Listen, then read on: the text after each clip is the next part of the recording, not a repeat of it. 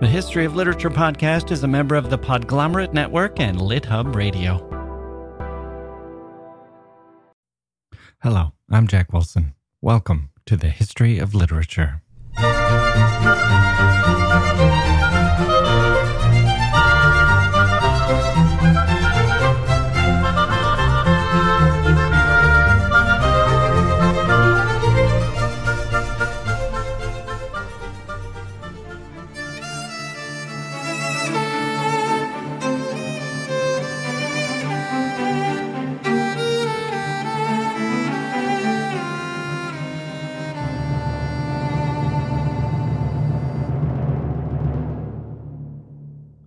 Hey grown-ups, the Cat in the Hat Cast is a new podcast from Wondery, perfect for the whole family.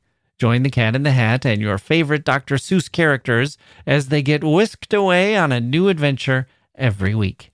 Fish dreams of creating his very own polite and quiet podcast. That is, until he gets a surprise visit to his Fishbowl podcast studio from the Cat in the Hat himself, and it becomes very clear that the cat has other plans for the podcast, and those plans are the opposite of quiet. The cat may be disruptive, but it turns out he's also a great help to get Fish out of all kinds of predicaments. Bursting with music, silliness, and rhymes, the Cat in the Hat Cast encourages us all to find fun that is funny in every episode. Sing along to new favorite songs, try your luck at Titanic tongue twisters, have some fun with wondrous wordplay, and most importantly, bring your family along for all of the adventures in the Cat in the Hat Cast.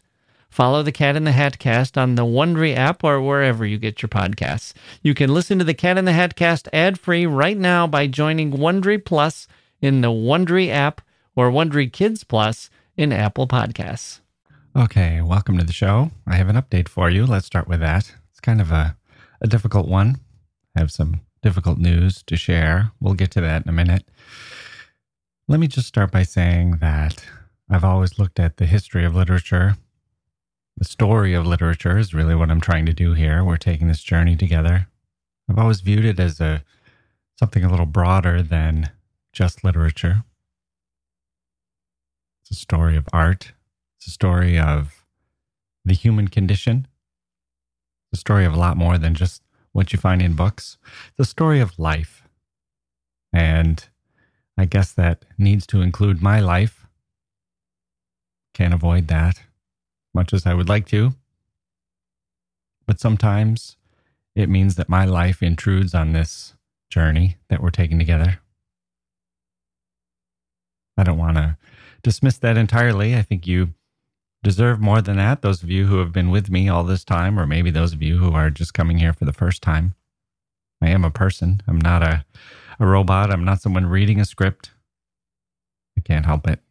I've got to share with you when things happen, things that make us depart from the journey.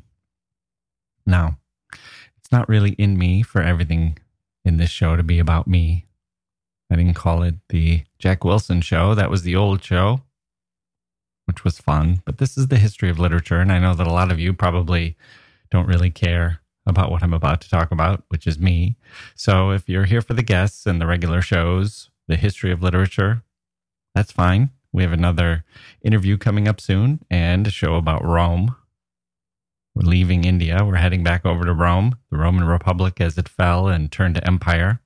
That show will be called Poetry and Empire, and we'll look at Virgil and Ovid, Horace, Catullus, maybe a few others. It's a fascinating subject. The research is nearly finished. I actually was about to record that show when the events of my life overtook me. I've been interested in Rome for 20 or maybe 25 years now. It's one of my pet obsessions. Can't get enough of ancient Rome. I'll talk about that more when we get to that show. Here's another pet obsession. Many of you know. Something that's I've been immersed in for even longer that I've been interested in Rome, the Beatles. That must go back 30 years, maybe more. And now we're getting to our subject for today, which is, unfortunately, death and grieving and mourning. the meaning of life. We lost a few people this week. The world did. They're both great men, heroes to me. One of them, very close to me. One I've admired from afar, mostly. I did have a brief intersection with him, which I'll talk about. But that's what I'm going to talk about today. This topic interrupted my regular podcasting, as it should. The history of literature as a podcast, well, this isn't the week for that. We'll get back to that next week, I promise. But I didn't want to just take the week off because I did want to share with you my thoughts on literature and grieving and death and loss, life and death. Here's the question. What do you do? What do you turn to when you go through the mourning process? We've all done it. We've all contemplated our own future death. We're all in a midlife crisis. I think that's true. Mine, I think, started when I was about 10, I think. It's being alive, being human is a midlife crisis. It just gets more enhanced as you get older and as you get to the actual middle point of your life, but it's always there. What do you do to deal with this issue? Others have God. Well, I guess everyone has God or religion or faith or belief of some kind, some way of managing the reality, the knowledge of the reality. Even non-believers can find comfort in the cosmos or comfort in oblivion. Death is weird. That's what my nephew said. 8 years old. It's weird. It's just weird. And it is weird. It doesn't stop being weird just because we get older and more mature. We just get accustomed to managing the weirdness. So here are the losses this week. These are what I'm referring to. One is Sir George Martin, the producer of The Beatles. He was 90. It's a sadness. It's not a shock, but it's a sadness. What a loss. Sir George Martin was a great man, a man who brought joy to millions. The joy of the music, of course. He was instrumental to the music. He was the steward, the usher, the facilitator, the refiner. He wrapped it all in a blanket of excellence. He was the right person in the right role at the right time, doing all the right things. How many of us could say that about our lives, that we've ever done that even once? And he put in the hard work and the intelligence and the musicality. He always credited the Beatles with having the genius, but he was being modest. He had his own genius, and he changed the world. He was a composer himself, of course, and we're going to listen to some of his compositions at the end today, his orchestration. The orchestration, of course, he had from songs like Yesterday, Eleanor Rigby. He played the solo, the piano solo in My Life. Unforgettable. Put in the strings to I Am the Walrus. These are songs that changed music, changed the way we hear music. We're going to hear one of his beautiful soundscapes called Pepperland. She wrote for the cartoon Yellow Submarine. We'll hear that at the end. It's very affecting, very moving to me. And you know, it has no words. Just Sir George's music coming through the hands of the players. And maybe that's as it should be for now, for a tribute to Sir George. But there's another way he affected me, and it wasn't just through the music or for what he did to the Beatles' music, but through his interviews, his storytelling. When I was a kid, I had a VHS tape of a documentary narrated by Malcolm McDowell. Taped it off PBS, watched it a million times. It was called The Complete Beatles. Every time George Martin appeared on the screen, It was a treasure. His elegance, his accent, his unaffected style. He was a brilliant storyteller. He takes you right into the heart of the studio. By heart, I mean the heart, not just the middle, not just the location, but the heart in its metaphorical sense. It's more than the middle. Into the heart and soul of the creative process. Trying to get from inspiration to beauty, to perfection. He was dealing with at least two geniuses. You could say four, at least three. Come on. And they were all different.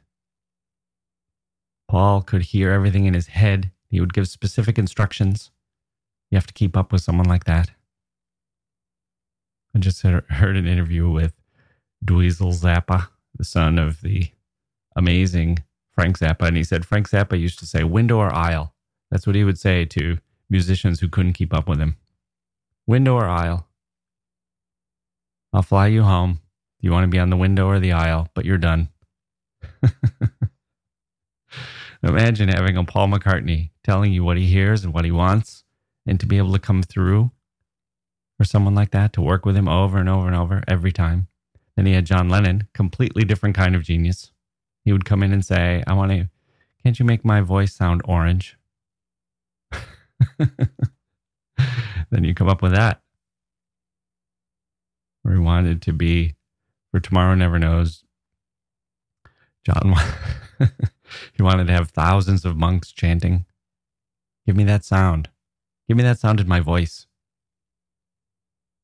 Of thousands of monks chanting, make it come through my voice. They said, okay, we can try playing it through a rotating speaker. And John said, maybe I should dangle upside down.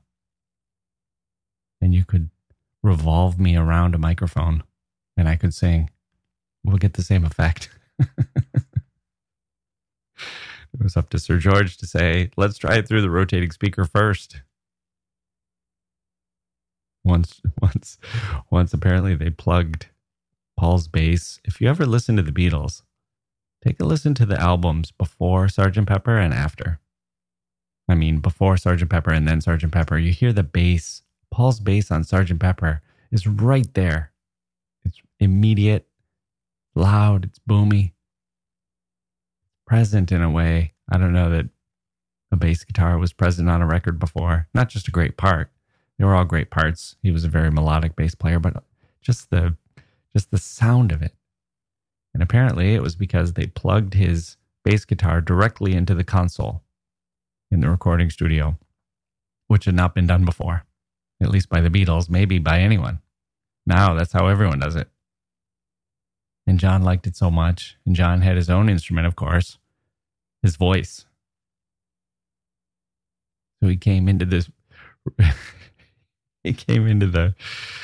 studio and he said, can you do that with my voice? Whatever you're doing with Paul's bass, can you do that with my voice?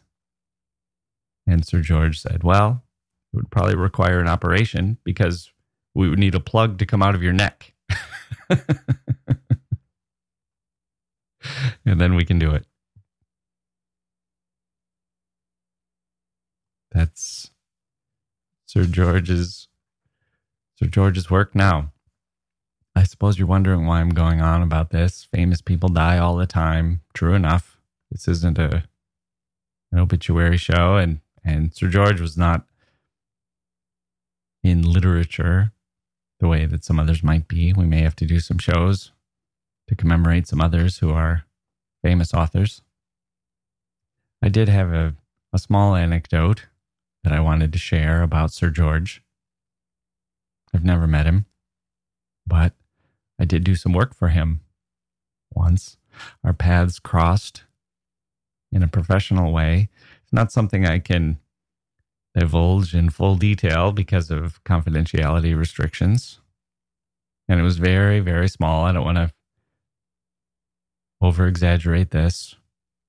In his life, it was minute, microscopic, 15 minutes of his life, probably. A grand life filled with every minute filled with interesting, fascinating people and activities. Anyway, here it was. I found myself drafting a letter that was to come from Sir George Martin and be sent to another party in connection with the dispute. That's it. That's all. He had the right to change it. But the first draft came from me. And in some ways, even though this is just a minor thing, a blip on the great life that was Sir George Martin's life, in some ways for me, it felt like my life's work, my destiny. It's like everything had built up to this. Hadn't I been listening to him for years, give interviews? His voice, his cadence and diction, his rhythms. I thought, I can do this, or at least I could aspire to doing this. I knew what he needed to say. I knew what the letter needed to say. I thought, I can put this in his voice. I can mimic it. Or at least I'm the best person on our team to give this a shot. Me, Jack Wilson, not a sir, not even British. But somehow I felt like I was a spiritual offspring of Sir George. He had been like a father figure in a weird way to me. I'd never met him. He was an inspiration, maybe an obsession, certainly just pure admiration. I wrote the letter, and I could hear it in his voice. I captured his voice. I channeled it through my pen. We sent it off to Sir George, and then we got back the revised version, and he had completely rewritten it. If there were 5 words that he kept from my original letter, they would have been inadvertent. Like and the. I should have done an analysis and underlined the ands and the, so I could be proud that he hadn't completely obliterated my version with his own. For all my efforts and my confidence, I was not even close.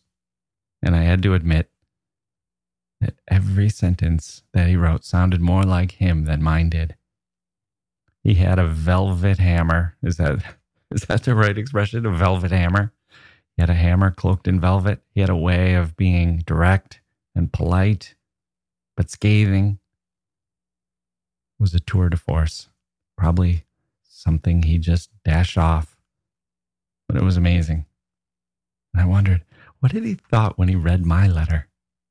I mean, it's not like I went overboard. I didn't start out saying like, oh, when I met the lads from Liverpool. No, it was a professional job. But what did he thought when he read the letter? Ah, here's a bloke from America trying to be me. Son, let me be me. Anyway, rest in peace, Sir George. You were simply the best. Now, the other loss that we had this week was a loss in my family. This is someone who you may never have heard of, but this is why I'm really going through this. This is why we're taking a break from the history of literature. An uncle of mine, my beloved uncle, passed away on the same day as Sir George. Now, it's not a worldwide fame that he had, but he had what I'd say an intense local fame. Lived in the same community his entire life, and an entire community knew him and loved him. And the outpouring that the rest of my family and I are receiving is special and meaningful. And the loss for me, for my family, and especially for my aunt, is severe, broad, is deep, acute, feels hard, just very difficult. Now, he had been suffering, and we know how that is when that happens to people we love. We get ready. we prepare. And when the end comes, it's not a shock. I've gone through death with 3-year-old children. That is horrendous. That is infuriating and awful, and it makes you question everything. Makes you angry with no place to direct your anger toward. We can recover from a lot of things, but people don't recover from that. When it happens to someone who has been ailing,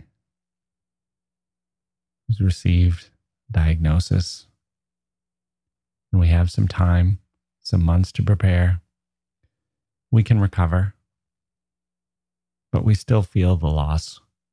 We feel the absence, the sting, the change, the pull of the mystery, and just the weirdness, as my nephew reminded us in our family, how weird it is. How can he be gone? Where is he? And how can all those experiences and those memories and that life, that force, how can that just disappear? Because he, my uncle, was a champion storyteller. You can say what I'm drawn to, Sir George telling his stories about his work with the Beatles. That's the part of the documentary that appealed to me. And my uncle. Probably the thing that stands out most to me is his personality as it came through from his marvelous stories. Sir George, I got his stories here and there in a documentary, but with my uncle, I got it every holiday, every Thanksgiving, every Christmas Eve, every Easter, every Father's Day, and all the other times that we met in between. Stories. Stories just poured out of him. Everyone paused and listened. No one interrupted his stories because they were funny and insightful, fascinating, and they could be about nothing. These weren't the stories of a world traveler telling you about his exploits, hunting lions in Africa or anything like that. They were just stories about a life in a small town. He could tell a story about getting his newspaper delivered, about a new newspaper carrier who was leaving the newspaper at the end of the driveway instead of on the porch, and his weeks-long saga to persuade the newspaper carrier in various ways to leave it on the porch. And he'd tell a story like that, and you'd be on the edge of your seat, listening, laughing, wondering what would happen. Every family should be lucky enough to have a person like that sitting at their table. And now our table will have a hole, a gap. And for my aunt, well, the gap is huge. They were united for 50 years, and now they aren't. Now it's an absence, a big, big absence. She's surrounded by friends and family. We'll all be there for her as much as we can, but still,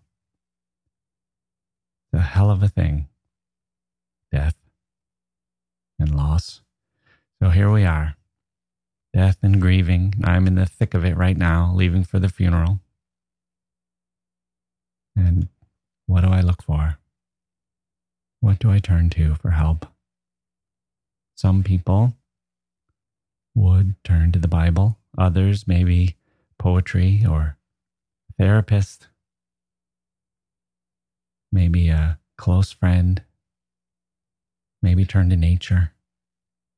Exercise. Alcohol. Well, I don't know what up. Music. Wherever people go to find inspiration and comfort. How about literature? That's my thing. What can we get there? I used to go to C.S. Lewis, his book, A Grief Observed. It's a beautiful book. A lot of people turn to that book. He's excellent. But this time, I found something else. I went to Jorge Luis Borges. Might be my favorite author. I know I've talked about Chekhov before, Kafka. Why Borges? He's like a prophet to me. That's how I view him. If anyone has ever been more immersed in literature, I'd like to hear about it. He went blind, of course. He lived a long life, gradually went blind. But he viewed literature as sacred. It was like the librarian, the great grand librarian, the god of libraries. That's almost what he's like, sitting in libraries like a kind of a god. He absorbed literature, and I thought, what does Borges have for me? What can he tell me about the things that I'm wondering about and dealing with? I'll get to that in a minute, because first, there's another great man, another brilliant writer, another lover of literature, who I ran across when I was doing this search. He died recently too, Umberto Eco. He also loved Borges. That's how I came across him. It's hard to read about Borges without reading about Umberto Eco, the author of The Name of the Rose, a great Italian author, a writer. He wrote on a lot of topics, a scholar, semiotics. Huge admirer of Borges. Borges was like a king to him.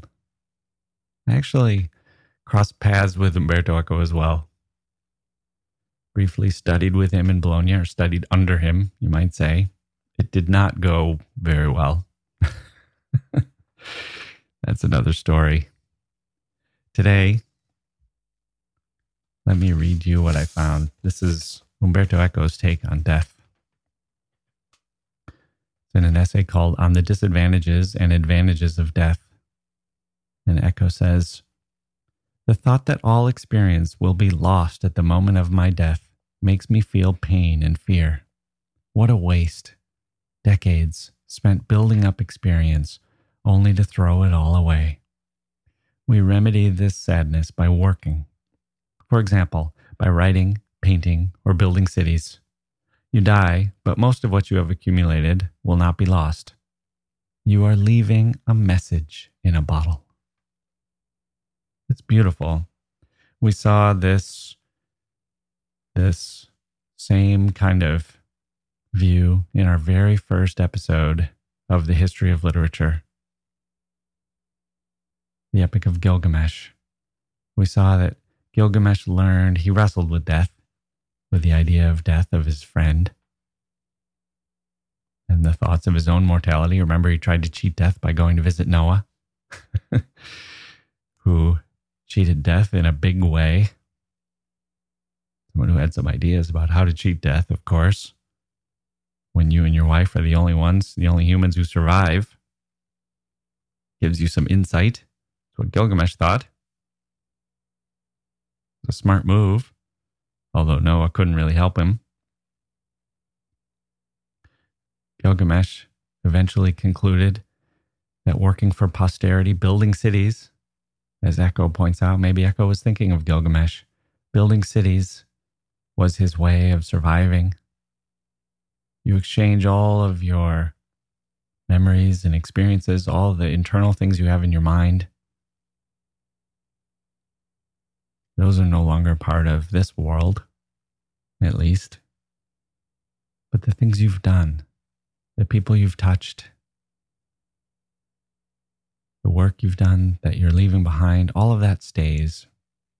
All of that continues beyond you. These are human goals and thoughts and insights. That's what literature is all about. That's what it's there for. This is helpful for me. Sir George doesn't just depart. He'll live on forever. The Beatles, those recordings, they're there. The one part about Eco's paragraph, his quote, very humble, leaving a message in a bottle, that suggests something that may never be discovered again. Maybe it'll just be a lonely book on a shelf that no one reads for hundreds of years. That's kind of his view, I think, of the work that he leaves behind, being modest, but I'm sure there's a lot of authors that feel that way. When you look at everything written in the 19th century, how many of the books that were published are just still read, and how many of them are like messages in a bottle? It might be a whole year that goes by, a whole decade, without a particular book being opened. That's pretty contained. Sir George Martin doesn't have to worry about that. He's left behind an entire ocean. No one will have to search very hard. He doesn't have to wonder if his bottle will ever be picked up off the beach. And my uncle has the same kind of legacy. He doesn't need to wonder if I'll pass along his stories, if someone will remember him, if in the future anyone will ever hear his name. He touched hundreds and thousands of people. There's a stadium named after him. His picture's on plaques in halls of fame. So many people called him coach, thought of him as their second father. His legacy is clear and it's intact. It won't fade exactly. It will expand over time. It's a rippling effect. The point of concentration might fade. It's like a pebble being thrown into a pond. The point of concentration, the pebble, might fade. But the ripples emanate wider and wider. They affect more and more things. They go on. They go on. But we miss that center. Because the pebble does fade. Sinks to the bottom. It's hard to find. Settles in with all the other pebbles on the bottom. Our direct memories fade with the passage of time. And his own treasure trove of experiences, all the things that were in his mind, all the life that he lived and the thoughts that he had and the people he had met, the conversations he remembered and the stories. That's what's so hard about a funeral. That's why we look to heaven. And we think we can go there. We can be ourselves again up there. We don't end. We go on. We wonder about that. So let's look at Borges. This is from a New York Times interview. He was 86 years old. Let me tell you, by the time Borges was 86, he had probably read more than anyone had ever read on the history of this planet. Gave an interview to a reporter.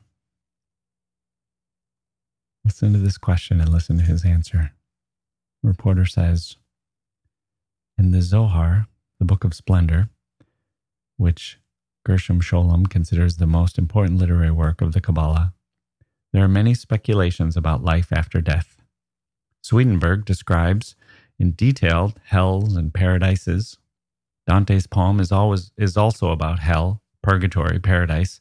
Where does this tendency of man come from?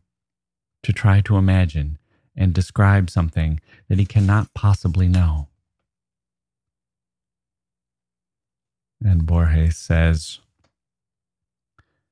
in spite of oneself, one thinks, I am almost sure to be blotted out by death. But sometimes I think it is not impossible that I may continue to live in some other manner after my physical death. I feel every suicide has that doubt. Is what I'm going to do worthwhile? Will I be blotted out? Or will I continue to live on another world? Or, as Hamlet wonders, what dreams will come when we leave this body? It could be a nightmare, and then we would be in hell. Christians believe that one continues after death to be who he has been, and that he is punished or rewarded forever, according to what he has done in this brief time that was given to him. I would prefer to continue living after death if I have to, but to forget the life I lived. It's fascinating. Fascinating. Maybe that's the answer. Maybe our blind prophet is glimpsing the truth here. Maybe we want to live but forget. Maybe that's more beautiful. I find that comforting. You'll be you, but if not, it might be better not to be you. Maybe you live on and forget. Maybe that's better. Gave me a lot to think about. I found this to be consoling to think through some of these things. And here's another passage from Borges. This is the best one.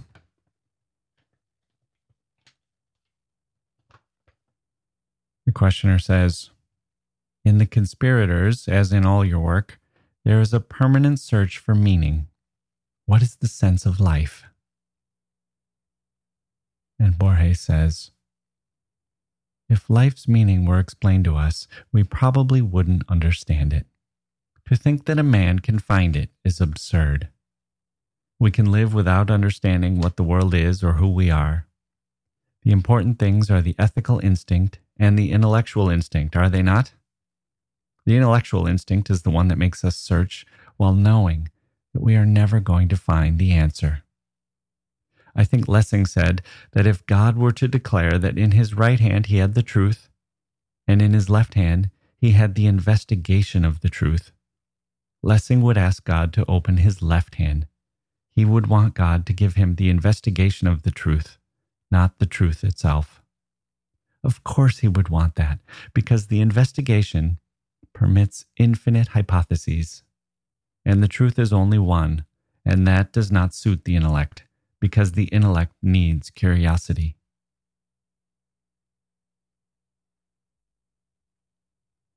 We need the curiosity. We need the weirdness. We need the mystery, the doubt, the anger, the not knowing. It's the best way to view death, and the best way to view literature, and most of all, the best way to view life. The only way.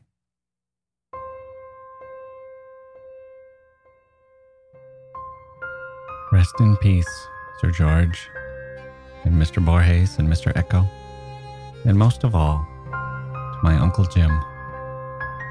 You are much loved, and you will be deeply, deeply missed.